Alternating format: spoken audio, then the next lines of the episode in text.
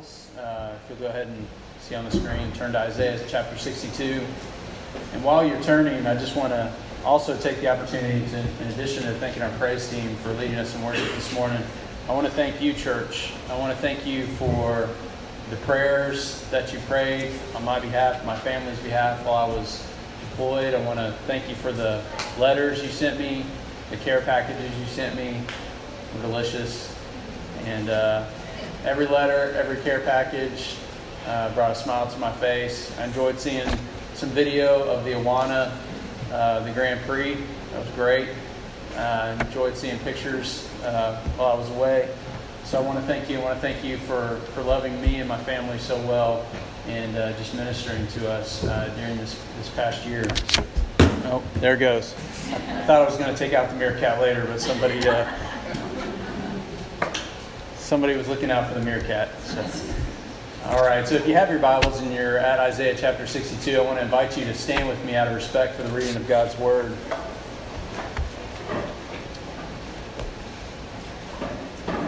Isaiah chapter 62, verse 1, the Bible says, Hear the word of the Lord. I will not keep silent because of Zion, and I will not keep still because of Jerusalem, until her righteousness shines like a bright light, and her salvation like a flaming torch. Nations will see your righteousness, and all kings your glory. You will be given a new name that the Lord's mouth will announce. You will be a glorious crown in the Lord's hand, and a royal diadem in the palm of your God's hand. You will no longer be called deserted, and your land will not be called desolate. Instead, you will be called, My delight is in her, and your land married, for the Lord delights in you, and your land will be married. For as a young man marries a young woman, so your sons will marry you. And as a groom rejoices over his bride, so your God will rejoice over you. Jerusalem, I have appointed watchmen on your walls. They will never be silent day or night. There is no rest for you who remind the Lord.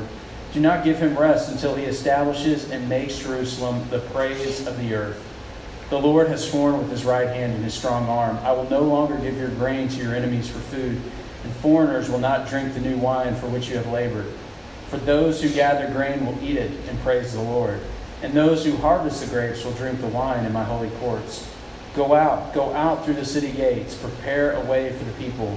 Build it up, build up the highway, clear away the stones, raise a banner for the peoples. Look, the Lord has proclaimed to the ends of the earth. Say to daughter Zion, Look, your salvation is coming. His wages are with him, and his reward accompanies him. And they will be called the holy people, the Lord's redeemed and you will be called cared for, a city not deserted. This is the word of the Lord. Thanks be to God. Let's pray.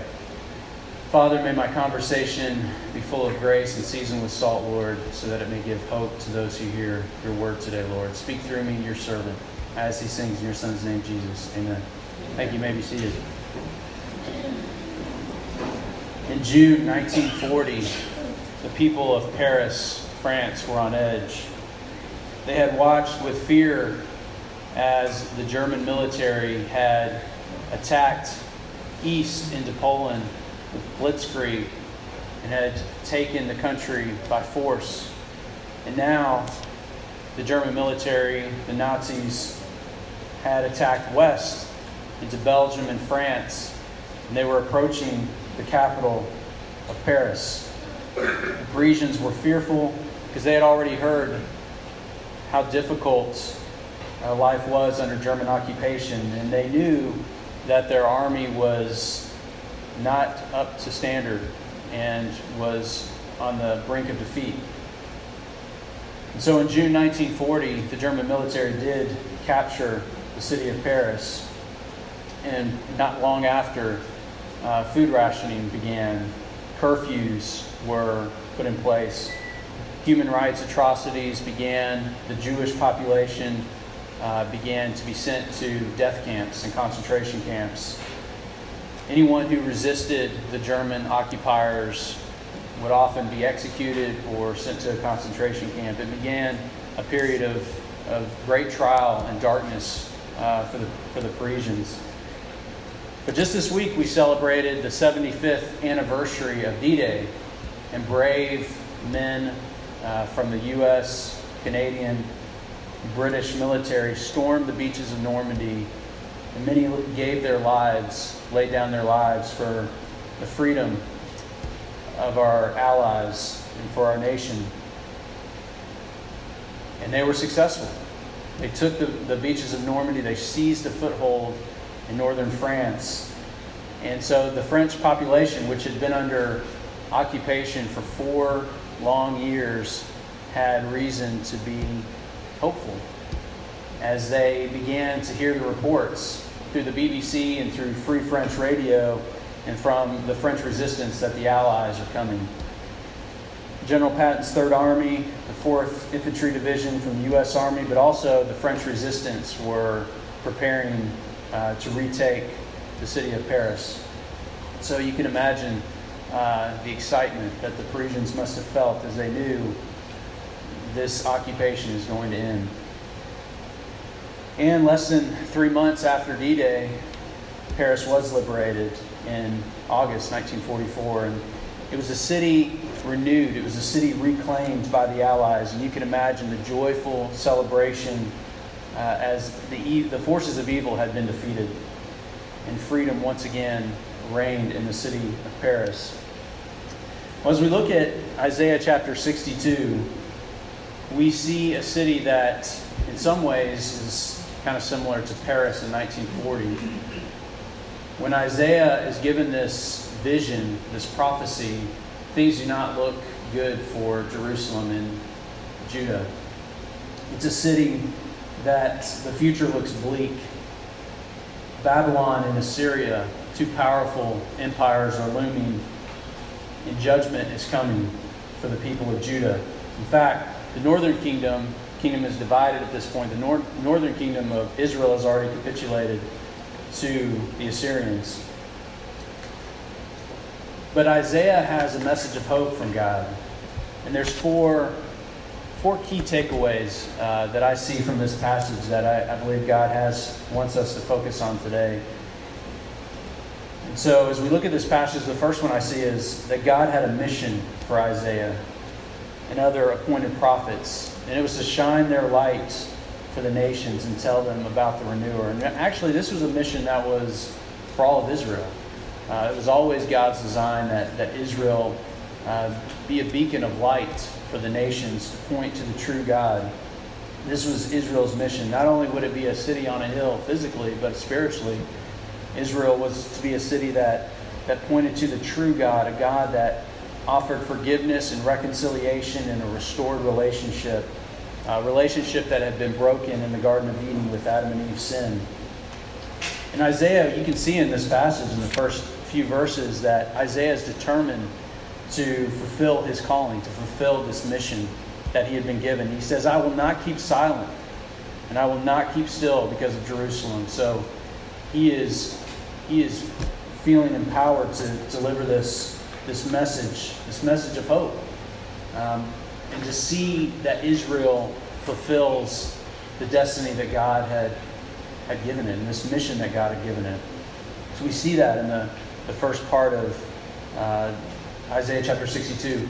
God is not limited by space or time, and so God uses the faithful service of his servants uh, to accomplish his will. And we see that through this, this prophecy, this vision that he gives Isaiah, this message of hope.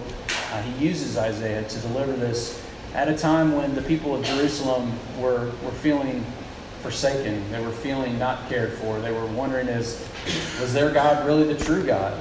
Uh, because they see the nations rising up against them, and they see, seems like their God might be more powerful. But Isaiah is, is there to remind them, no, there is a true God, and there's a God who loves you. And even though you have turned away from God, you've rebelled against God, God offers forgiveness and renewal. And so we first see that Isaiah had a mission. Second, we see that God has a mission for you and I. And this is the, the, the, really cool thing about this prophecy is that God appoints watchmen throughout history, throughout time, to carry on this mission, to give people hope that God is coming back. He is holy, as we sang about. He is worthy and he is coming back. God has a mission for, for you and I, and it begins by heeding his call, submitting to his lordship, becoming a watchman like Isaiah did and the other prophets. When you think of a watchman, that's really a, a defensive uh, type role usually, because watchmen would would look, they would be at the city gates and they would be preparing uh, for for the enemy and to warn the people. Uh, when I was in Poland, I, I got to go visit Bethany and I. When she came over, actually got to visit the city of Krakow, and there's this legend about some of the watchmen and you know warning of uh, of enemy approaching and one of the watchmen, before he could sound the, the bell so many times uh, to warn the people, he was actually shot with an arrow. And so they, they have this tradition in Krakow where they don't, they don't sound the, the right number of bells for the time on purpose in tribute to this watchman. He was trying to do his job, but he got shot with the arrow before he could fulfill his mission. Um, kind of interesting, interesting story. But that, that, that's really uh, what Isaiah is, is, is doing. But Isaiah, in this case, he's a watchman telling them that the king is coming and you need to be prepared. You need to prepare his way. Just like the French resistance took preparations ahead of the Allied forces uh, as they were approaching the city of Paris. So you and I have a calling to be a watchman, to tell others that the king is coming, and we need to prepare for his arrival. And so I'm, I ask you today, are you ready? Are you prepared? Are you preparing your family? Are you prepared yourself? Are you preparing your friends that God is coming back? We know the world is broken. We just sang about it. But we know that He's coming to renew this earth. And actually, Jesus taught us to anticipate this when He taught us to pray. He said, Your kingdom come, your will be done on earth as it is in heaven. When we pray that, we are reminding God, we are reminding the Lord, like it says in Isaiah chapter 62, verse 6, there is no rest for you who remind the Lord. We're reminding the Lord, your kingdom come, God. We remind you to fulfill your promise and to renew the earth. And when God renews the earth, He's going to start with Jerusalem, His holy city. And He's going to establish His presence here on earth. He's going to use you and I to deliver the message to the people, to give them hope, to, to act as those BBC radios, that free French radio broadcast that, hey, the king is coming. You need to be prepared. Third thing we see from this passage God is renewing his people and will renew his holy city through the wages of redemption brought by the Messiah. So Isaiah gives a message of hope in a dark time for the people of Judah and Jerusalem. But the fortunes of the city are going to change. No longer is the city going to be on the edge of exile, but instead the city is going to be the crown jewel secure in the hand of God for all the world to see. When Isaiah says that, that the city will be a royal diadem in the palm of the hand of God, he's saying the fortunes of the city, the security of the city are going to be safe in God's hands. We know that salvation dawned in Jerusalem at the cross and the empty tomb. And the first embers of this flaming torch that Isaiah refers to are they, those embers began to be kindled um, with the resurrection with Jesus when he defeated defeated death. And we see that through his life and ministry, he starts to reverse the curse. He starts to renew things while he's walking the earth. We know that because of the curse, because of our sin, the wages of sin brings death from Romans 6:23, right? For the wages of sin is death, but the gift of God is eternal life through Jesus Christ our Lord. So the wages of our sin brings death, but the wages that the Messiah brings are life, a renewal and restoration. That's what Isaiah is talking about when he says he brings his wages with him. He's bringing redemption, reclamation, renewal of hope in a future. The holy city is going to be holy because the Holy One will dwell in the city and he makes his people holy. Think about how God has, has always been in the business of transforming people. Start with Genesis, right? With Jacob, the father of Israel. Jacob's name means deceiver, supplanter, trickster. And in ancient times, I mean, your name was really associated with your character. And so imagine being Jacob and you go up to someone and they say, What's your name? He says, Deceiver, trickster. I think all of us probably take a couple steps back from the guy, you know, be like, Okay, keep my eye on that guy. Um, but Jacob really embraced this this role. I mean, he became a he tried to supplant his brother. He deceived his his brother Esau out of his birthright, and his character was very flawed. He was very very bad. I mean, he was living true to his name. But God pursued him, and God loved him like God pursues us and loves us. And one night, Jacob wrestles with God. And as he's wrestling with God, he knows something's different about this match, okay? First of all, the guy comes out of nowhere. Second of all, this guy's a really good wrestler. Jacob holding his own, though, pretty good. I mean, Jacob is scrappy. He's probably, you know, doing some cheat moves throughout this match. But uh, he says, I will not let you go until you bless me. He knows there's something different. There's something holy about this, this wrestler. And so God does promise Jacob something, and he, he promises him the best thing that, he, that Jacob could ever have, and that's to, to transform him, to change him, to bring him into right relationship with himself. And so he, he gives Jacob the best blessing he can have, and he, he transforms his character. Changes and he renews him. He says, You're going to be called Israel, which Israel means content with God and triumphant with God. And we see this pattern throughout Scripture where God transforms his people. And in this case, he he's going to transform the city of Jerusalem. We see it in the New Testament with Jesus, where he starts changing their names of the disciples. Simon, which means kind of weak, reed, kind of has this connotation of weakness. He says, No, you're going to be my rock. You're going to be Peter. I'm going to build my church on your ministry. With the sons of Zebedee, James and John, no longer are you guys going to be called, you know, known as the sons of Zebedee. Hope Zebedee was a good guy, but I don't know. But he says you're going to be called the sons of thunder. And, and in that day and age, the sons of thunder had this connotation of having a divine message from God.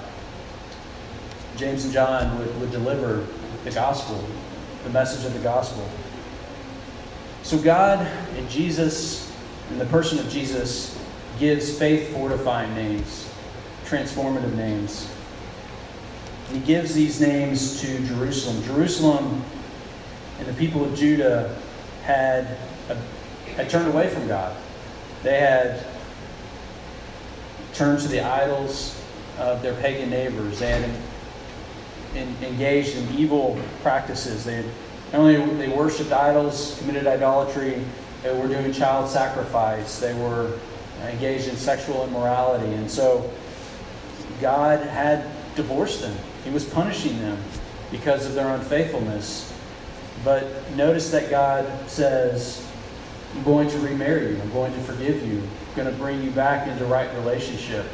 He's going to do that with the city of Jerusalem. So not only does God renew his people, but he is going to renew his city. You see this in Revelation 21 5 too, this promise where he says, Then the one seated on the throne said, Look, I am making everything new. He also said, Right, because these words are faithful and true. So if you're in, if you are in Christ, God is renewing your life. He's changing you through the work of the Holy Spirit to be holy, to be like Jesus. We know the Bible tells us that we're made in the image of God. And the way I think of it is we're like this beautiful painting, this Rembrandt and God designed us.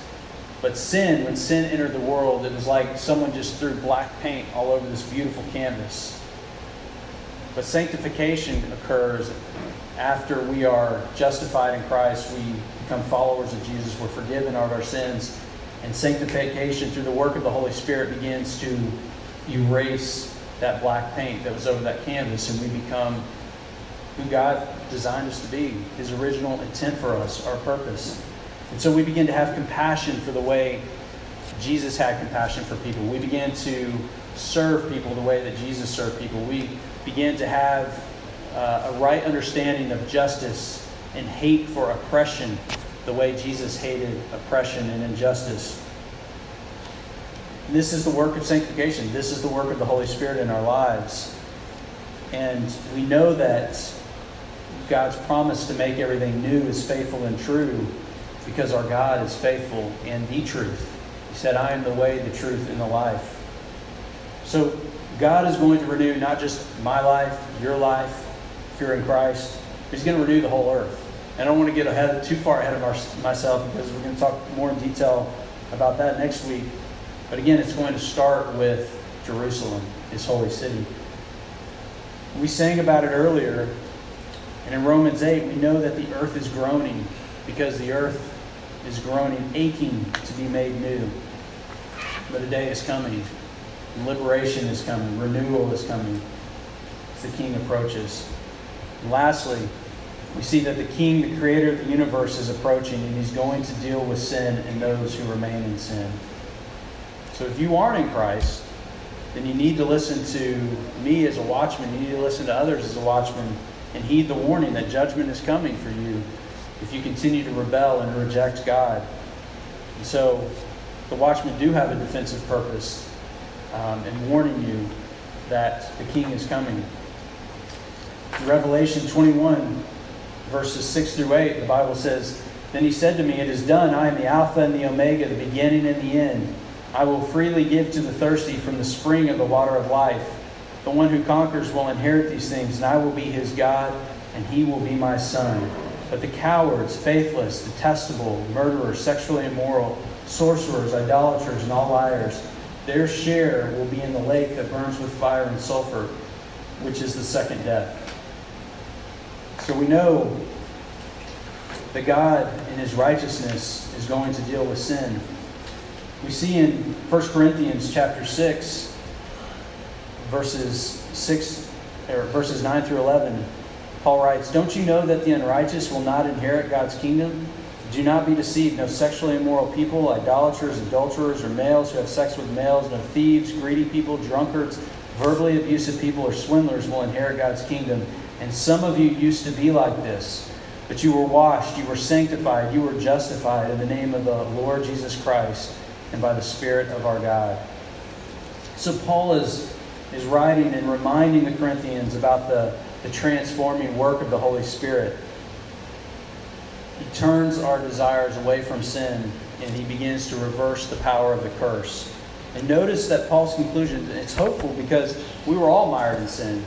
I would contest that everyone in this room uh, could find himself on this list. And I think the catch all on, on this list is that we've all committed idolatry. We've all put someone or something in the place of God, whether it be possessions, pursuits, career, family, whatever. But God opens our eyes to our sin and he, and he frees us and He justifies us. And Paul writes that He justifies us through the name of the Lord Jesus Christ. The, and by the Spirit of our, of our God, the work of the Holy Spirit, He renews us and we continue to be renewed. Romans 10 9 and 10. Paul writes, If you declare with your mouth Jesus is Lord and believe in your heart that God raised him from the dead, you will be saved. For it is with your heart that you believe and are justified, and it is with your mouth that you profess your faith and are saved. And then Jesus told his disciples in Matthew 16 24, Whoever wants to be my disciple must deny themselves, take up their cross, and follow me. So we see from Romans and Matthew and, and Revelation that salvation is freely given forgiveness was bought through the precious blood of Jesus Christ through his sacrificial death as we sang about their opening opening song. But you and I, if you are not in Christ, you can have this hope of salvation. It can be yours today. So to recap this message, the four four main points from this passage Number one is God had a mission for Isaiah and other appointed prophets to shine their light for the nations and tell them about the renewer. And God is going to fulfill this mission for Jerusalem and for Israel. God has a mission for you to heed the call and prepare for his return. God is renewing his people and will renew his holy city through the wages of redemption brought by the Messiah. And God, in his perfect justice, is going to crush sin and death for all eternity and punish those who reject his lordship. So if you're outside of Christ, God wants to redeem you, to renew you, and you can have this hope today.